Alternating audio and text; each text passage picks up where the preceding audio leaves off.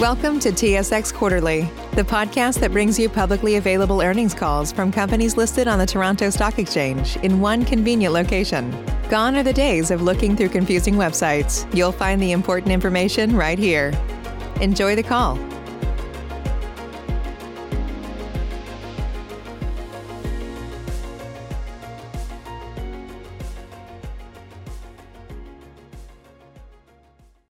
Good morning, ladies and gentlemen. Welcome to the Chartwell Retirement Residences Q2 2021 financial results conference call. I would now like to turn the meeting over to the CEO, Vlad Volodarski. Please go ahead. Thank you, Melanie. Good morning, and thank you for joining us today. There is a slide presentation to accompany this conference call available on our website at chartwell.com under the Investor Relations tab. Joining me today are Karen Sullivan, President and Chief Operating Officer, Sheri Harris, Chief Financial Officer, and Jonathan Boulakia, Chief Investment and Chief Legal Officer. Let me remind everyone that during this call, we may make statements containing forward-looking information and non-GAAP measures. I direct you to our MD&A and other securities filings for information about the assumptions, risks, uncertainties inherent in such forward-looking information and details of such non-GAAP measures. More specifically, I direct you to the added disclosures in our Q2 2021 MD&A under the heading COVID-19 Business Impact and Related Risks for a discussion of risks and uncertainties related to the pandemic. These documents can be found on our website or at sedar.com. For the last 17 months, our focus has been on keeping our residents, their families, and our staff safe during the most significant public health challenge of our lives, the COVID-19 pandemic. With the new variants of the virus still posing heightened risk, this pandemic is not over, and we continue to be vigilant and careful. Having said that, it is refreshing to see that high vaccination rates in the Canadian society overall, and in our residences specifically, contributed to a reduction of new COVID-19 cases, hospitalizations, and deaths. I am optimistic that the resulting relaxation of various public health restrictions, combined with the pent-up demand for our services, will support a strong occupancy recovery in the coming months. We have already begun to see the signs of this upcoming recovery. Our leading indicators, web traffic, website traffic, initial contacts, and personalized tours, as well as the volume of move-ins, have been gradually improving for several months and now reaching pre-pandemic levels. I'm also confident that numerous initiatives our operations, marketing, and sales teams are putting in place across the country will continue to position Chartwell as the national leader in our sector, manifest in better services and care delivered to our residents, and ultimately translate to improving financial results. Karen and Sheri will provide you more color on these trends and initiatives, and I will now turn the call over to Karen to do just that. Karen? Thanks, Vlad. Uh, turning to slide four, I'm pleased to report that we currently do not have any long-term care homes or retirement residences in outbreak. This has been made possible due to the high vaccination rates and the efficacy and effectiveness of the vaccines. I'm also pleased to report that 96% of our residents have received one dose, with 95% having received both shots. Our long-term care staff lead the way with a vaccination rate of 90% with at least one dose, and 86% of our retirement residences staff have had at least one shot. Quebec staff vaccination rates are slightly lower at 79% because these essential workers got access to the vaccines later than in the rest of Canada. We expect these percentages to continue to increase and are currently implementing a policy whereby staff who are not vaccinated will be tested prior to every shift and will have to wear additional PPE. We also require all new staff and agency staff to be vaccinated.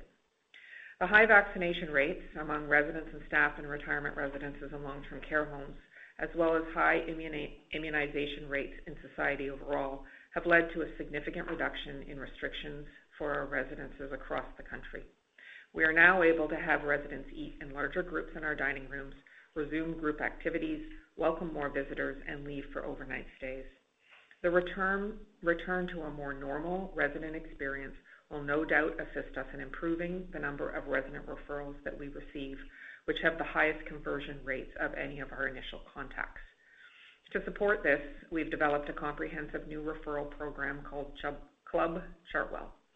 It is directed at residents, family members, and staff with an emphasis on the advantages of living in a socially engaging environment and the benefits of recommending this lifestyle for those who would thrive in a retirement residence. Our call to action, make a friend a neighbor, is focused on earning referrals, not buying them. We strongly believe, given the product and service we are offering to our residents, that this is a much more genuine and compelling approach. The easing of restrictions has allowed us to open up to offer in-person personalized tours across the country, which more and more of our prospects are taking advantage of. All of this has led to improvements in our leading indicators, including a 14% increase in initial contacts in Q2 compared to Q1, and a 141% increase compared to Q2 2020. Overall, in Q2, we have had the highest initial contacts since before the pandemic, and we have seen three straight quarters of growth. In addition, our personalized tours are up substantially compared to last year. Our permanent move-ins were close to double that of Q1 and are at 70% of Q2 2019 volumes. Our move-outs in Q2 decreased by 9% compared to Q1 and are 18% lower than Q2 2019. Uh, our occupancy remained flat in July and is forecasted to grow slightly in August, and we expect, based on these leading indicators, that we will see this uh, in the early fall. Working with our uh, health system partners, we have also been gradually increasing occupancy in our long-term care homes. Turning to slide five. To support our recovery efforts, our marketing campaign remains multifaceted and agile. This includes our It's Time to Live Again multimedia campaign, which will be followed by a new campaign beginning the last week of August and running until mid-November, which is our peak leasing season. Our customer experience strategy continues to roll out, including uh, recently produced online and virtual training sessions on the Chartwell experience to augment our in-person sessions delivered by our directors of customer experience. Throughout the pandemic, we believe this focused effort has helped us to stand out from the competition, as evidenced by our increasing number of Google reviews and an increase in our score from 4.56 out of five in 2019 to 4.7 in 2021, with an increase in five-star reviews from 83% to 88% in that same period. Finally, turning to slide six. The operations team is also focused on enhancing our care services to assist our residents stay with us longer as their health needs change and to welcome more residents who need these services. With the launch of our new Care Assist program in Ontario earlier this year, we are now better positioned to deliver more much-needed care and assistance to our residents. Uh, and as a result, we are beginning to see steady growth in care revenue month-over-month. In addition, all of our residents in Ontario will soon have access to virtual physician services. We're also working on a staff schedule project in order to create more full-time positions in our residences across the country and better align staff based on occupancy and care service offerings in each home. Finally, we're beginning to see a reduction in some of our expenses, such as PPE and additional staffing that was previously required to deliver meals to suites and provide additional meal seatings in our dining rooms based on reduced capacity requirements. Overall, with the success of the vaccination program in our sector, combined with the easing of restrictions, we believe we are now on the road to recovery. I'd now like to turn it over to Sheri to discuss our financial results. Thank you, Karen. As shown on slide seven, in Q2 2021, net loss was 4.6 million, compared to a net loss of 1.9 million in Q2 2020. For Q2 2021, FFO was 34.8 million, or 0.16 per unit, compared to 39 million or 0.18 per unit in Q2 2020. The decrease is primarily due to lower occupancy, continued investments in resident care and infection prevention and control measures, and lower interest income, which were partially offset by lower finance costs and general and administrative and trust expenses. Turning to slide eight, I will discuss our same property operating platform results. Our same property adjusted NOI decreased 4.4 million or 6.5% in Q2 2021 compared to Q2 2020. Same property occupancy was 77.5% in Q2 2021 compared to 85.6% in Q2 2020. Same property retirement occupancy was 76.6% for Q2 2021 compared to 84.5% for Q2 2020, or a decline of 7.9 percentage points, which resulted in lower revenue of approximately 14.5 million compared to Q2 2020. We are pleased that with the continued lifting of pandemic-related restrictions, occupancy stabilized in June 2021. Move-ins have significantly rebounded compared to Q2 2020 and improved since Q1 2021. Move-outs remain slightly below pre-pandemic levels. Move-ins still remained lower than move-outs in Q2 2021, which resulted in declining occupancy for the quarter overall. In addition to the impact of lower occupancies on our Q2 2021 results, the following factors affected our same property retirement operations results. We continue to make investments in initiatives to enhance resident and staff safety. We have maintained and enhanced our staffing levels, and we have experienced higher repairs and maintenance and insurance expenses. We've partially offset these negative impacts by generating increased revenue from inflationary and market-based rental and service increases, and also from the provision of additional care and services as residents age in place longer. With fewer departures during the pandemic to long-term care, their needs have increased. Our food and supplies costs also continue to be lower due to lower occupancies. Our net pandemic expense recoveries were 3.2 million in Q2 2021 compared to net pandemic expenses of 4.6 million in Q2 2020. Our same property long-term care home occupancy was 83.1% compared to 92.6% in Q2 2020, a decrease of 9.5 percentage points as a result of reduced move-in activity during the pandemic, as well as government directives limiting occupancy in our Class B and C bed long-term care homes. Occupancy protection provided by the Ontario government remains in place until the end of August 2021. There continue to be significant waiting lists for admission, with approximately 38,000 people on the waiting list for long-term care requiring these essential services. That is about 8.6% higher than pre-pandemic levels. Compared to Q1 2021, our long-term care occupancy increased by 4.3 percentage points, with June 2021 occupancy at 85.2% of total capacity. For Q2 2021, same property adjusted long-term care NOI increased 0.8 million or 14.2% as Q2 2020 NOI was affected by unfunded incremental pandemic expenses. This was partially offset by lower preferred accommodation revenues of 0.2 million in Q2 2021. Turning to slide nine, you will see our monthly occupancies. Pandemic-related restrictions and government directives affecting operations have resulted in reduced move-in activity in our retirement residences compared to normal pre-pandemic levels, and as a result, have resulted in lower occupancy. With the large-scale vaccination program, the efficacy of which has proven highly effective, current Public Health Agency of Canada modeling projects that pandemic-related restrictions can be gradually lifted without exceeding hospital capacity this fall. Through July 2021, restrictions have been significantly reduced in all four provinces in which we operate, and we've seen a corresponding increase in personal tour bookings, lease signings, and permanent move-ins, which are approaching pre-pandemic levels. And as a result, occupancy stabilized in June 2021 at 76.3%.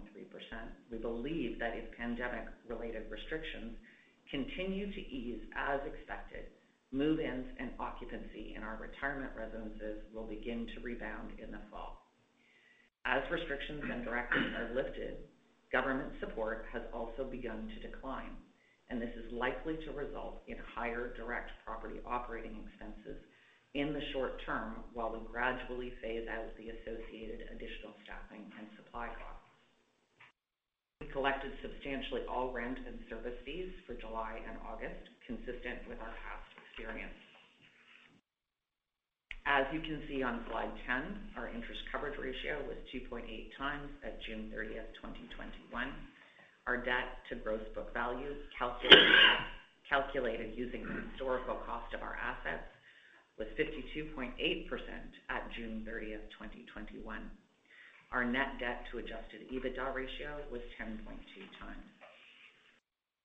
Turning to slide 11, at August 5th, 2021, liquidity amounted to 439.8 million, which included 75.4 million of cash and cash equivalents and 364.4 million of borrowing capacity on our credit facilities. In addition, our share of cash and cash equivalents held in our equity accounted JVs was 15.5 million. As of August 5th, 2021, we have 48.2 million of mortgage maturities remaining in 2021 that are proceeding in the normal course. In addition, Chartwell's share of remaining mortgage maturities held in its equity accounted JVs as at August 5th for 2021 is 15.1 million, refinancing which is also proceeding in the normal course. Our mortgage maturities remain well staggered with an average term to maturity of 6.5 years at June 30th, 2021. At June 30th, 2021, our unencumbered assets had a value of approximately 1 billion dollars. We currently have four projects under construction, which are budgeted to require an additional 100.2 million, as noted on slide 12. We are recommencing our construction of the 90-suite addition to Ridgepointe Retirement Residence in Kamloops, B.C. In addition, we regularly reinvest capital in our owned property portfolio with the goal of growing our property NOI and protecting and maintaining our properties. We expect to continue to be selective in our capital allocations in 2021. As noted on slide 13, our distribution reinvestment program, the DRIP, which was temporarily suspended in March 2020, was reinstated effective with the May 2021 distribution paid on June 15th, 2021. Our DRIP offers unitholders the opportunity to receive their distributions in new Chartwell units with a 3% discount and no commissions. Unitholders can contact their investment advisor to enroll. Our participation rate for the June 30th, 2021 distribution paid on July 15th was 24%. I will now turn the call back to Vlad to wrap up. Thank you, Sheri. I'm proud of how Chartwell responded and persevered through this pandemic. This response, which continues to date, is a clear testament to our people and our culture. Making people's lives better is our purpose. It is why we exist. The heroism with which our people have been living our culture and our values through these trying times has been extraordinary. We are now ready and excited to welcome new residents to Chartwell properties across the country and create personalized, memorable experiences for each one of them. Our culture and our people give me confidence that we will overcome this pandemic and will emerge from it stronger than before. I'm optimistic that we have begun our path to recovery with the strong leading indicators and numerous initiatives being put in place in our homes. The long-term prospects of our sector remain bright. We deliver much-needed services and care to Canada's seniors. This need has not gone away. Likely, it has been exacerbated by the pandemic, creating a pent-up demand for our services, which will support continuing occupancy recovery. The growth in population of people over the age of 75 is beginning to accelerate, with 2022 growth projected at 5.3%. This growth will remain robust over the next 20+ years, supporting demand for our services. There continues to be a shortage of LTC beds across the country, and while various governments are taking steps to reduce the shortage, it is unlikely that they will be able to fund new beds to fully satisfy this existing and growing demand. Retirement residences are well-positioned to fulfill this void. In the medium term, the slowdown of new construction starts during the pandemic will result in fewer new residence openings in 2022 and 2023, further supporting occupancy recovery. Housing markets remain robust across the country, which makes it easier for our prospective residents to sell their homes and finance their retirement living. I want to finish by thanking our employees in our residences and corporate offices for everything you have and continue to do in supporting and serving our residents, their families, and each other in this time of great need. For your courage and sacrifice, for your kindness and empathy, for your resilience and tenacity, and for doing the right thing all the time, every time. Thank you for everything. Thank you for your time and attention this morning, and we would now be pleased to answer your questions. Melanie, over to you. Thank you. We will now take questions from the telephone lines. If you have a question and you're using a speakerphone, please lift your handset before making your selection. If you have a question, please press star one on your device's keypad. When prompted by the system, please clearly state your name to register your question.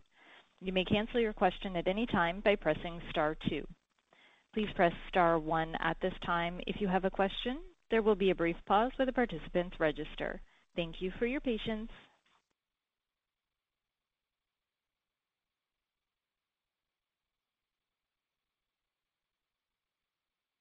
We will now take our first question.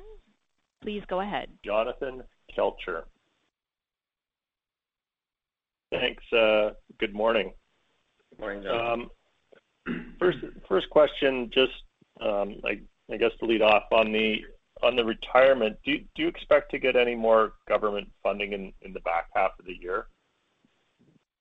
Jonathan, I think it'll be significantly reduced as the directives have lifted. Um, there are reduced supports for some of those incremental expenses. So we do expect those to come down through Q3 and Q4 and um, not be material into 2022. Okay. And I guess just sticking with costs on the retirement side, you guys, in the MD&A, you talked about them remaining elevated um, for the time being. But I guess, Karen, in your remarks, you were talking about expenses coming down. Could you maybe walk us through what you expect? And I think what I'm really trying to get at is if we look forward to 2022, or how far do we have to look forward till you think you can sort of get back to 2019 cost levels? So the the expenses that are already reducing are uh, PPE, because when you have outbreaks, you just use so much more of that. So that we've seen reducing over the last number of uh, uh, weeks, uh, several weeks that we haven't had an outbreak. Um and then the other big change with the restrictions has been around dining. So where we were having to have people sit at a table for two instead of the typical four, um, that meant we had to add additional shifts to cover that off. Um, we don't have to do that anymore, we're starting to see a reduction in our uh, dining staff, for example. Even disinfection you know, is slightly down uh, in terms of requirements, although it's still higher than what we would have done pre-pandemic. Jonathan, I think it's fair to say that the expenses will remain elevated in 2021. Um, we will be gradually bringing them down, but we will not do anything to compromise safety of our residents. So the expectation should be that they're gradually coming down throughout 2021, and uh, assuming there's no other waves or other outbreaks, um, we should come back to close to pre-pandemic levels in 2022. Okay. That is helpful. And then just lastly, on the long-term care, um, I guess the funding guarantee runs out the end of this month. Uh, in June, you guys said you were at 85% or so occupancy. Do you think you get most of your homes to 97% by the end of this month? Yes. They're mostly on track to do that. Absolutely. Okay. Um, that's it for me. Thanks. I'll turn it back. Thank you. We will take the next question. Please go ahead. Himanshu Gupta. Thank you and good morning. Morning. Just on uh, retirement home occupancy. Uh, so August occupancy is expected to be flat with respect to July and June. Uh, any markets or province where you think August occupancy is tracking higher than you know, the previous two months? I mean, the question is, are there any regions which are leading the recovery charge here? Yeah. So as we would have expected, the Western Canada um, platform is leading the way on recovery, followed by Ontario. Uh, Quebec is a little slower due to, you know, the uh, more independent uh, nature of our residents, which makes it somewhat more discretionary. So it's going in that order. Yeah. And would you say, you know, Western Canada or, you know, British Columbia or Alberta, have they seen, like, positive month-over-month in August versus July, for example? Yes. Yes. Okay, Okay, that's great. Uh, and then, you know, on the same lines, uh, I mean, if we look at the U.S., you know, operators have seen some recovery in Q2 over Q1. So any read across for Canada, like what needs to happen here to see that kind of recovery? I think it's as we expected, Himanshu. You know, we knew that we would be sort of in that three to four month lag behind the U.S. in the summer months in Canada, which is where, you know, we felt that occupancy recovery for Canada was gonna really start in the fall of 2021. I think our expectation continues um, to support that. Our leading indicators have been increasing through July, um, you know, up to pre-pandemic levels. So we're quite pleased with that. Okay. Got it. And and maybe, you know, on the restriction side, uh, I mean, we understand most of the restrictions have been lifted. Uh, any new restriction expected with respect to Delta variant? I mean, anything you have heard from public health which would, you know, further delay the recovery here? Not at this time. Um, uh, they have been reduced. We still, you know, have some isolation requirements, but most uh, everything else has been lifted or significantly changed. So we don't, you know, we don't know of any other changes that are coming. Got it. Okay. Uh, and maybe just final question on Quebec. Uh, I mean, obviously it saw bigger occupancy declines quarter-over-quarter, uh, bigger same-property NOI declines as well compared to the other provinces. Anything specific? Although, you know, you did mention that, you know, they are kind of lagging behind on the occupancy side, but anything on the staffing cost, that issue still remains there? I don't think that there's anything specific to Quebec market outside of this larger occupancy decline than anywhere else, and that is driven by the independent nature of the residents there and the severity of restrictions that were put on them during the pandemic. Um and so um other than that, I don't think there's anything specific to Quebec. Okay, fair enough. And thanks for the call. I'll turn it back. Thank you. Once again, please press star one at this time if you have a question. We will take the next question. Please go ahead. First name's Tal, T-A-L, and the last name's Woolley, W-O-O-L-L-E-Y. Hey, good morning. I just thought I'd spell my name out for you. You did a great job, Tal. Sorry about that. Um, uh, I wanted to talk maybe a bit of, you know, first, uh, just on labor. Obviously, you know, it was it was a pressure point pre-COVID. It became very much a pressure point during COVID. Um, can the labor picture get better coming out of it? How are you how are you thinking about how the labor market's gonna transform for your business going forward? Uh, I think it's a great question. I think it will take time for the labor market to stabilize. As you pointed out, there were issues pre-pandemic. Pandemic exacerbated them significantly.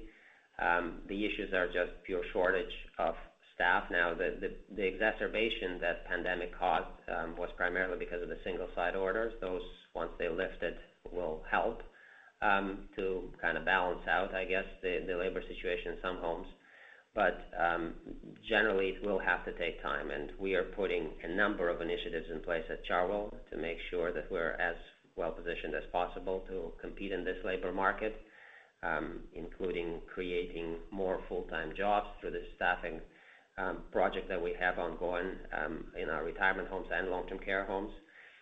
Putting some systems in place that would make recruitment easier, and many other things like that. Um but generally, it will take probably changes to immigration policy, where we start bringing more people in that would be willing to work in these settings, and that will take time. Okay. Um, and then I'm just wondering too, now that you know everyone's kind of starting to reemerge into a more normal world, um, how do you think competitively things are going to kind of play out? Um, you know, hopefully you're going to see a surge of demand, but occupancies are low. People have been hurt, you know, hurting. Do you think like are we going to see a consolidation phase here? Are we going to see maybe you know a little bit more aggressive pricing to try and get occupancies moving in the right direction? What's what's your sort of survey? If you survey the market, what do you think you're you're probably going to see over the next year or two? Um, so um, we already are seeing some discounting going on across the country by our competitors, and uh, we've been pretty um, clear with respect to our approach to that. We want to understand what matters to the prospects and try to deliver that to them to the extent possible, as opposed to doing blanket discounting for everybody else. Um, that's not Chartwell approach. Our approach is personalized experience, and it starts before people become our residents. We need to understand what matters to them, and they'll try to deliver that, and that's how we are competing. Um, in terms of overall market consolidation, um, you know, it remains to be seen.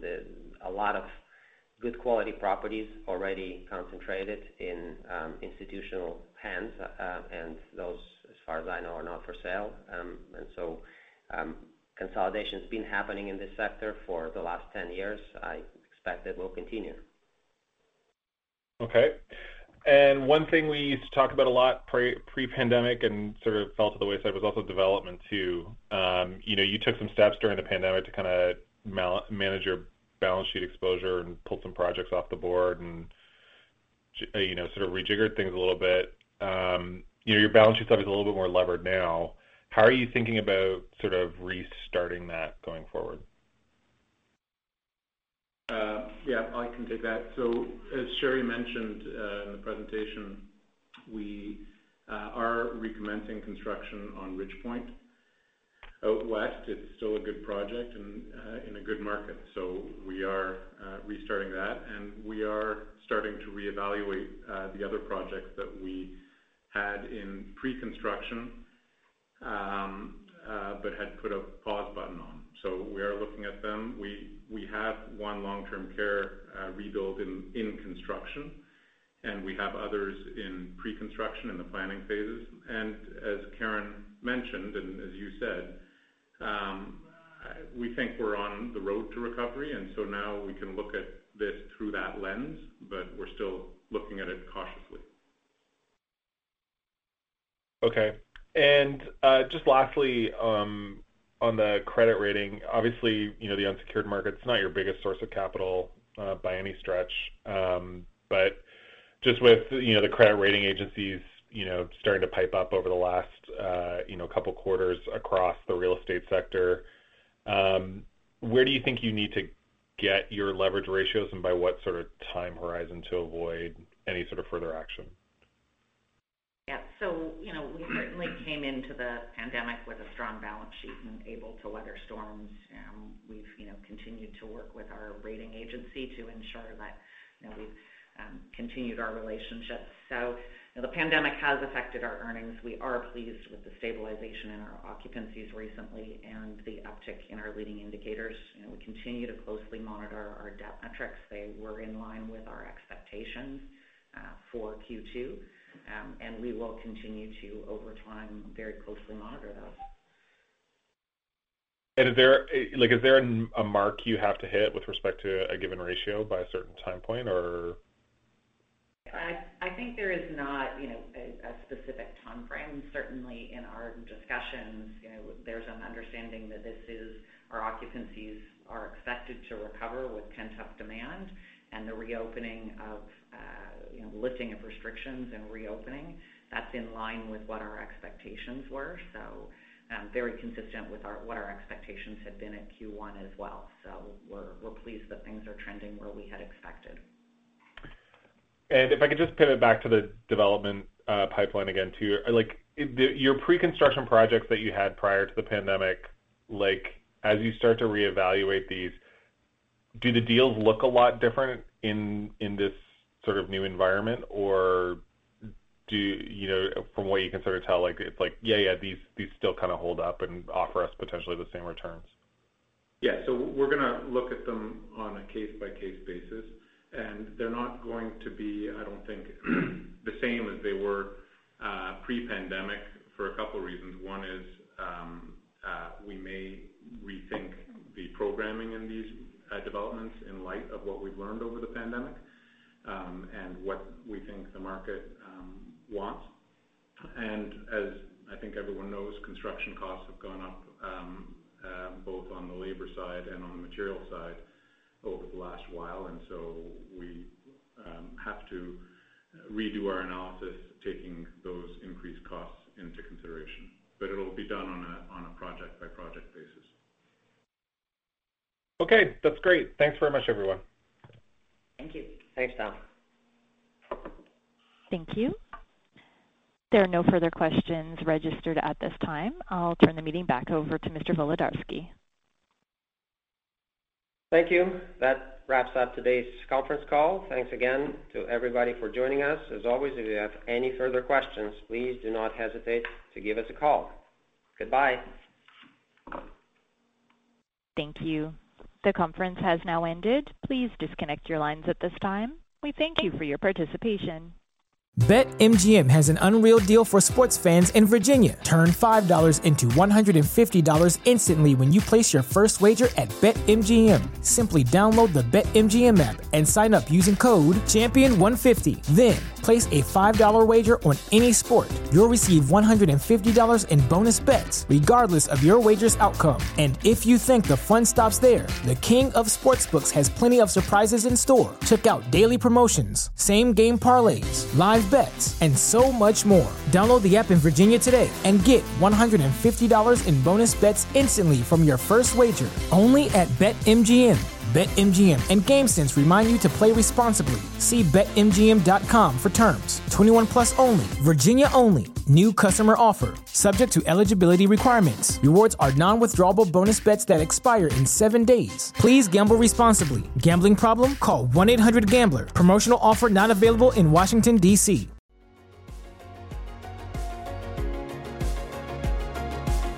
Thank you for listening to TSX Quarterly. If you enjoyed the cast, remember to leave a good rating. And remember, for any additional inquiries, please consult the company's investor relations section on their website. See you next time.